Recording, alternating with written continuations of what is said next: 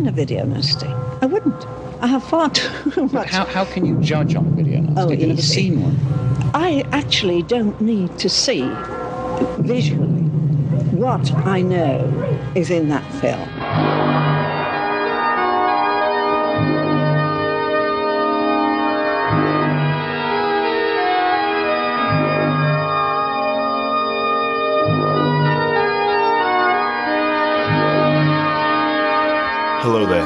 Welcome to the Video Nasties podcast. My name is Chris Brown. Today we're going to be talking about pranks from 1982. See, I've got an argument when it comes to Video Nasties. Yes, some of the films are a little rough and ready, but scrape a little bit under the surface, and there's more on offer than meets the eye. Take, for example, Pranks, from, uh, which was released originally in April of 82 also known as the Dorm That Dripped Blood in America, and also in some quarters Death Dorm. It is currently sitting with some lousy reviews on Rotten Tomatoes, and reputation of being an uninspiring college campus slasher. But scrape the surface, and there's plenty to praise with this film, not least that it was able to be made at all.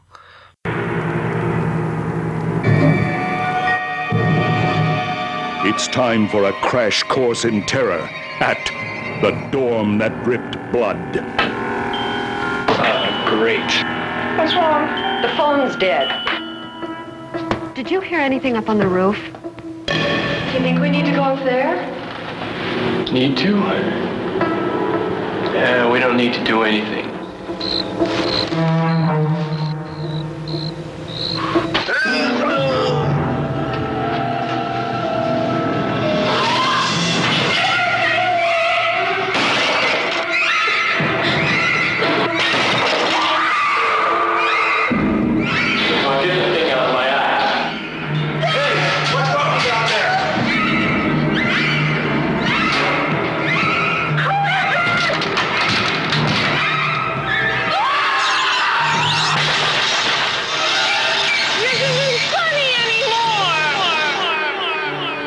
Dorm that dripped blood, where the only thing you'll learn is how to die. The dorm that dripped blood, rated R. Our story features Joanne, Patty, Brian, and Craig, who are all students who are preparing the old dorm building to be torn down.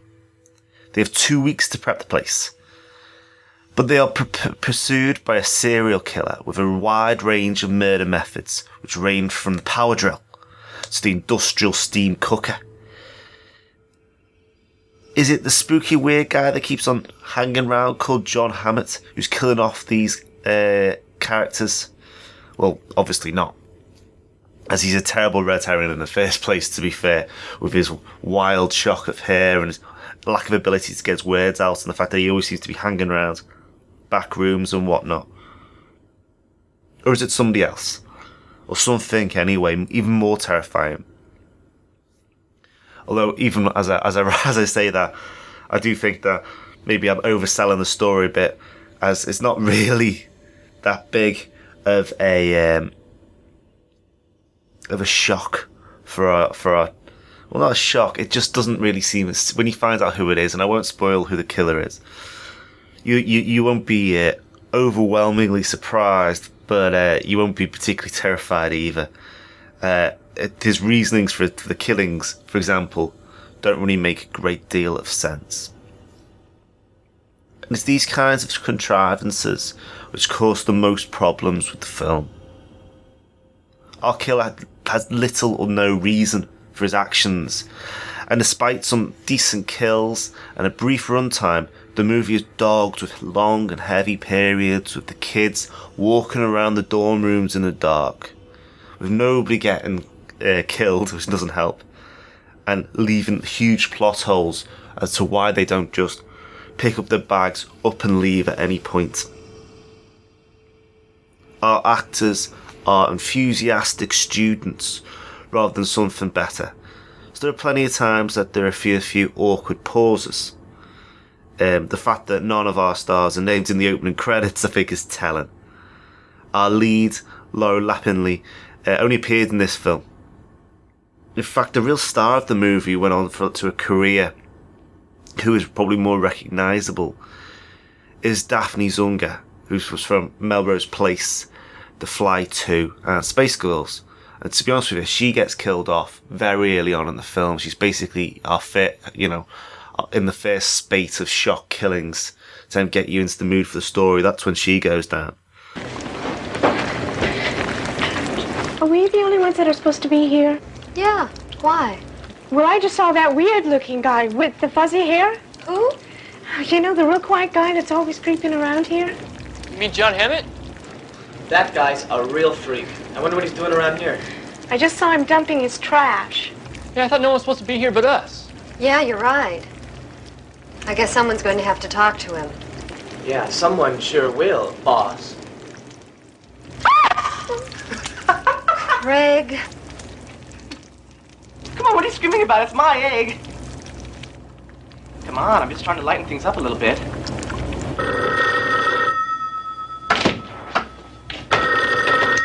Hello, University Co-op. Yes, this is Joanne. Today? No, we need power here for two more weeks. That's right, two weeks from today. You can send someone to turn it off then. Right. Thank you. God damn it. What is it? Who's over there in Dayton? Well, there's four of us. My best drill. You can't get them like that anymore. Christ, if somebody wants to borrow it, Wait a minute, Bill. Did you see who took it? I wish I did. I'd give them a piece of my mind. Well, I think I know who it is. I'll take care of it right now. You do that.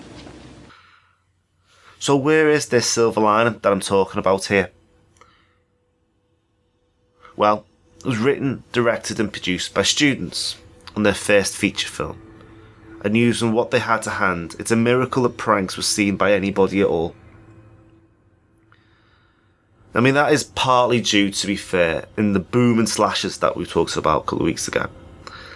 And we'll talk about again, really. Lots, lots and lots and lots of slashes got made all at the same time in the same way that there were lots of um, you know B movie kind of rip-offs of Saw that dogged the early years of the uh, of, of of this century.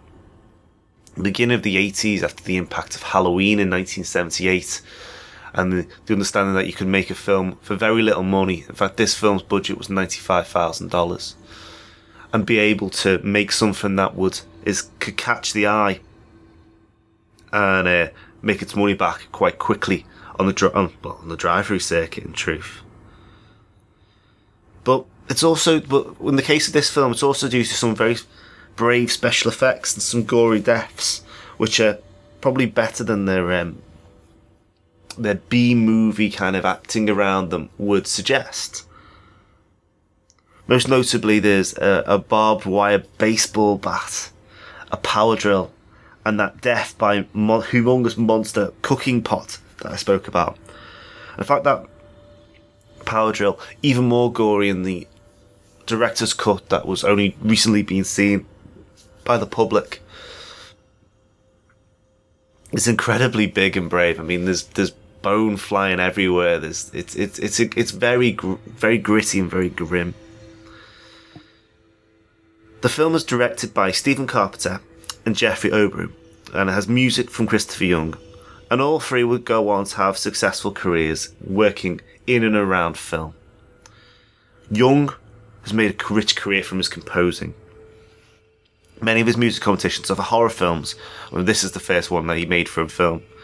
It includes Hellraiser, Tales from the Hood, Nightmare on Elm Street 2, obviously Freddy's Revenge, Urban Legends, and Drag Me to Hell, a Sam Raimi movie. Obviously, Sam Raimi as well being a man who'd popped up on our Video Nasties list later on with Evil Dead.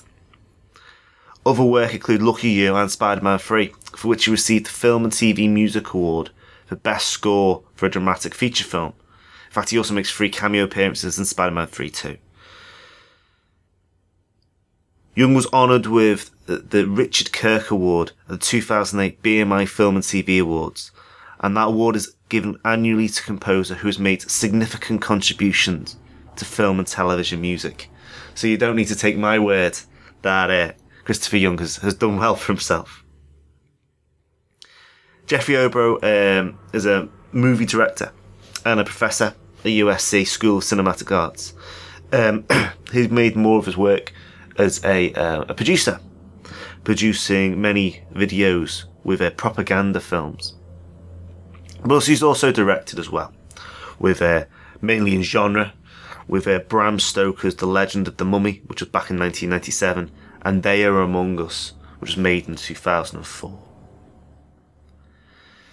Carpenter co-wrote pranks and is now better known for his script writing.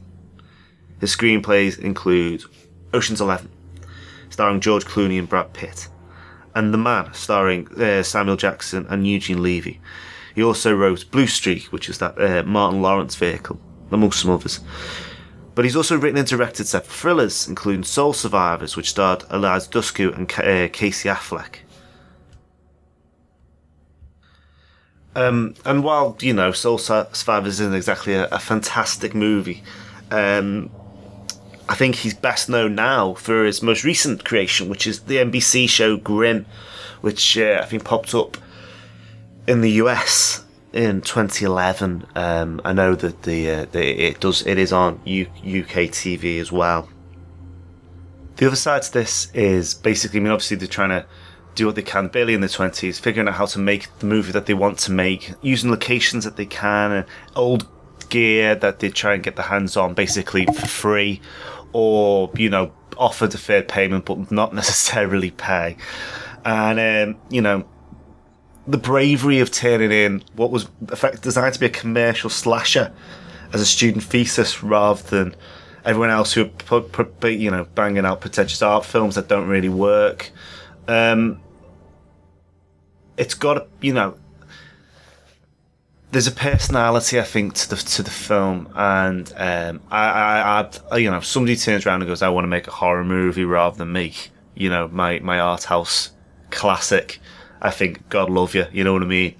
You're the man for me. Also, uh, you know, we mentioned uh, well, Matthew Mungle is uh, the, the, one of the people that did really well, uh, uh, uh, and this was his starting point.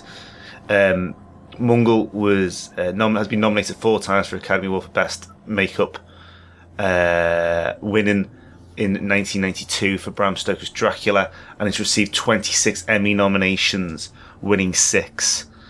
He has uh, worked on Schindler's Lists, Ghost of Mississippi, Albert no- uh, Nobbs. Um, he, you know, he is his work is is incredible, and, and you know, God love him. This is the man who started his career doing somebody getting drilled in the back of the head with a drill. Uh, you know, it, it, it, it's fascinating stuff in terms of how it all pulls together, and um, and for that I, I, I too genuinely respect them.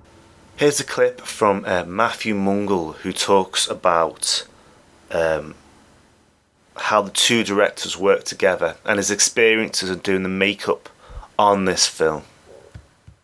I, I, think Jeffrey was more of the director and Stephen was more of the cameraman. And even though they were directing together, they they had those two separate uh, things that they were doing. But they would direct together because Stephen saw it through the camera. Of course, we didn't have a monitor at that time, so you know Jeffrey had to rely on Stephen what was going on. And it was a collaboration as far as the script was concerned between those two also. We did a lot of stuff, a lot of blood stuff. They just wanted me to do makeups that had already happened with blood and the cut off hand and stuff like that. But uh, it was fun. It was fun going and just creating these things, and especially creating it out of my kit. I didn't make any of those prosthetics for the show. I just created it out of construction makeup, just like Jack Pierce did. And I love doing that because it's, it's spontaneous. It's more creative that way than than spending weeks sculpting something and making a mold as we do now, which we have to. So uh, it was fun. It was a good collaboration.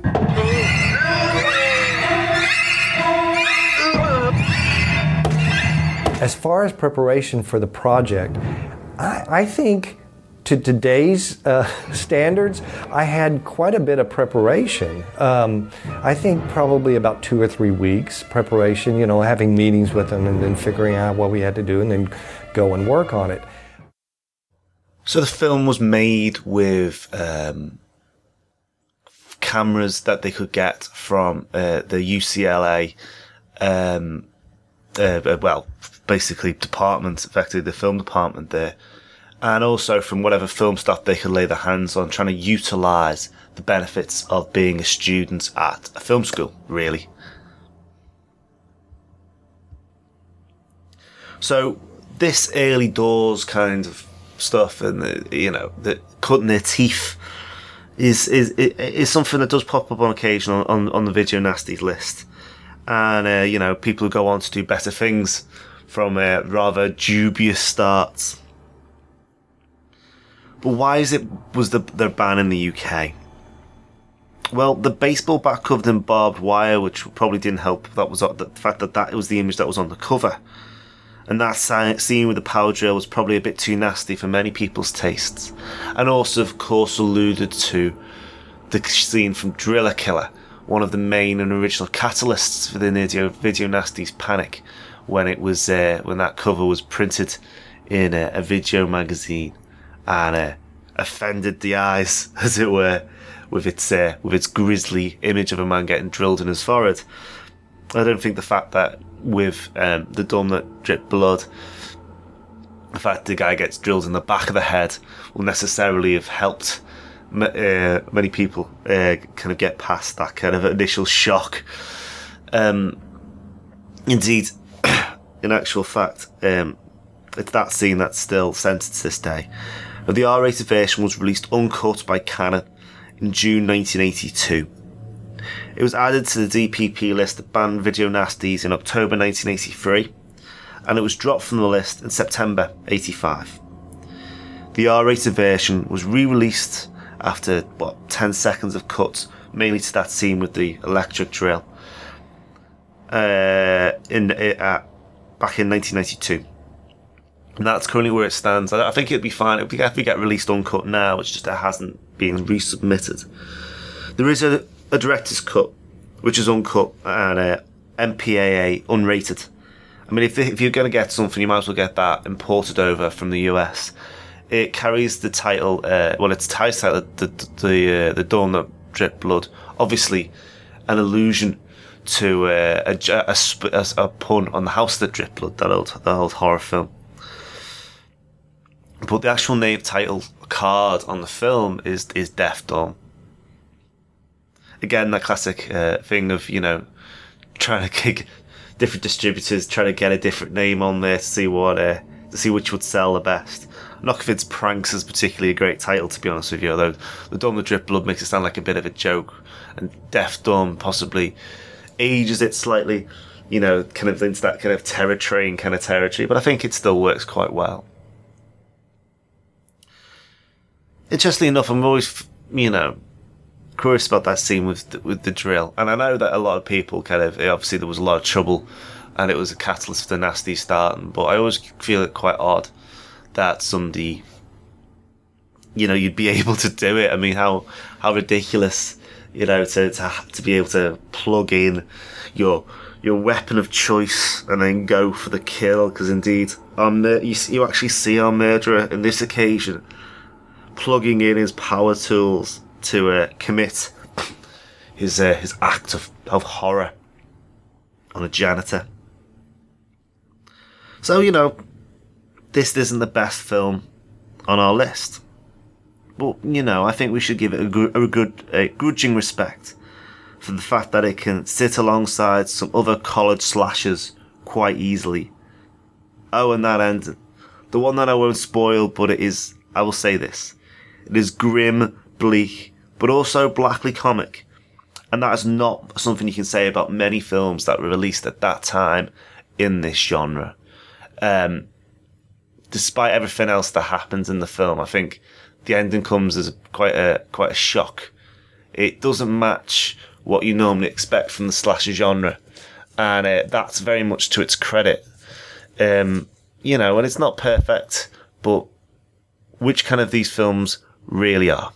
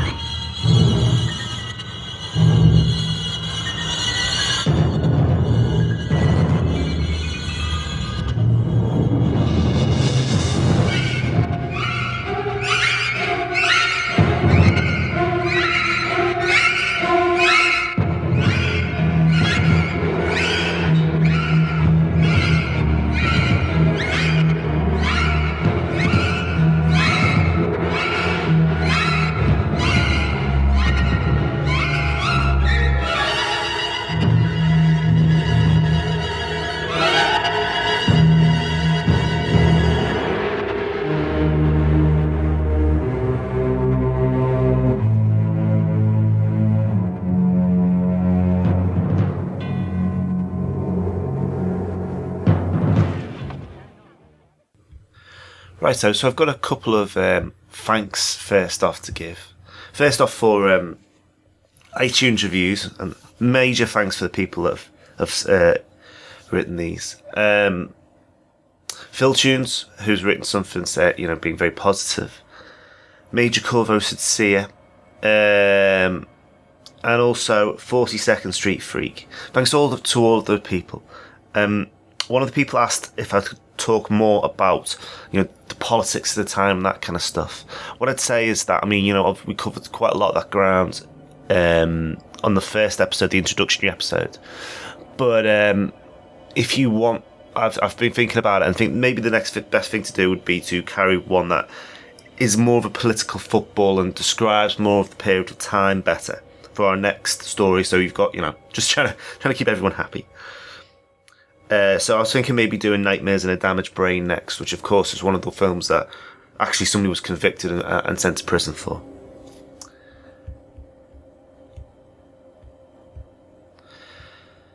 Uh, also, uh, thanks as well uh, on the US iTunes to Aztec Ace and Stephen V, both for uh, writing very positive and lovely reviews. I didn't know if there was going to be much of an audience in America, but luckily, lucky there is people who are interested. Also, thanks to uh, Phil McGrain, uh, who is at Phil Tunes F I L on um, on Twitter for coming over and saying hello and uh, obviously writing a, a, lovely review as well. Um, I mean that's it's fantastic. Obviously, you know, and the reviews have been wholly positive. Hopefully, you uh, you enjoy the show. I know I can be a little bit rough and ready, and apologies for not getting one out last week. Uh, just work commitments, unfortunately. If you want to come say hello to me, I'd be more than happy to speak to you. I really would like that. In fact, my um, my email address is videonastyspodcast at gmail.com. My um, my Twitter is at orange underscore monkey. Uh, and you can get me on my website as well, uh, videonastyspodcast.com. And there's not just um, the podcast there as well. I put up a link to the original trailers uh, midweek for you to take a quick look at and try to re- refresh yourself from the film if you haven't had a chance to watch it. But so anyway, yeah, next week we're going to be looking at Nightmares in a Damaged Brain. Uh, it's another slasher. This one's got a bit more meat to it, I think, than most. Uh, it's quite a well-made film uh, and quite grim in its own way as well. So, until then, take care, and I'll speak to you soon. Goodbye.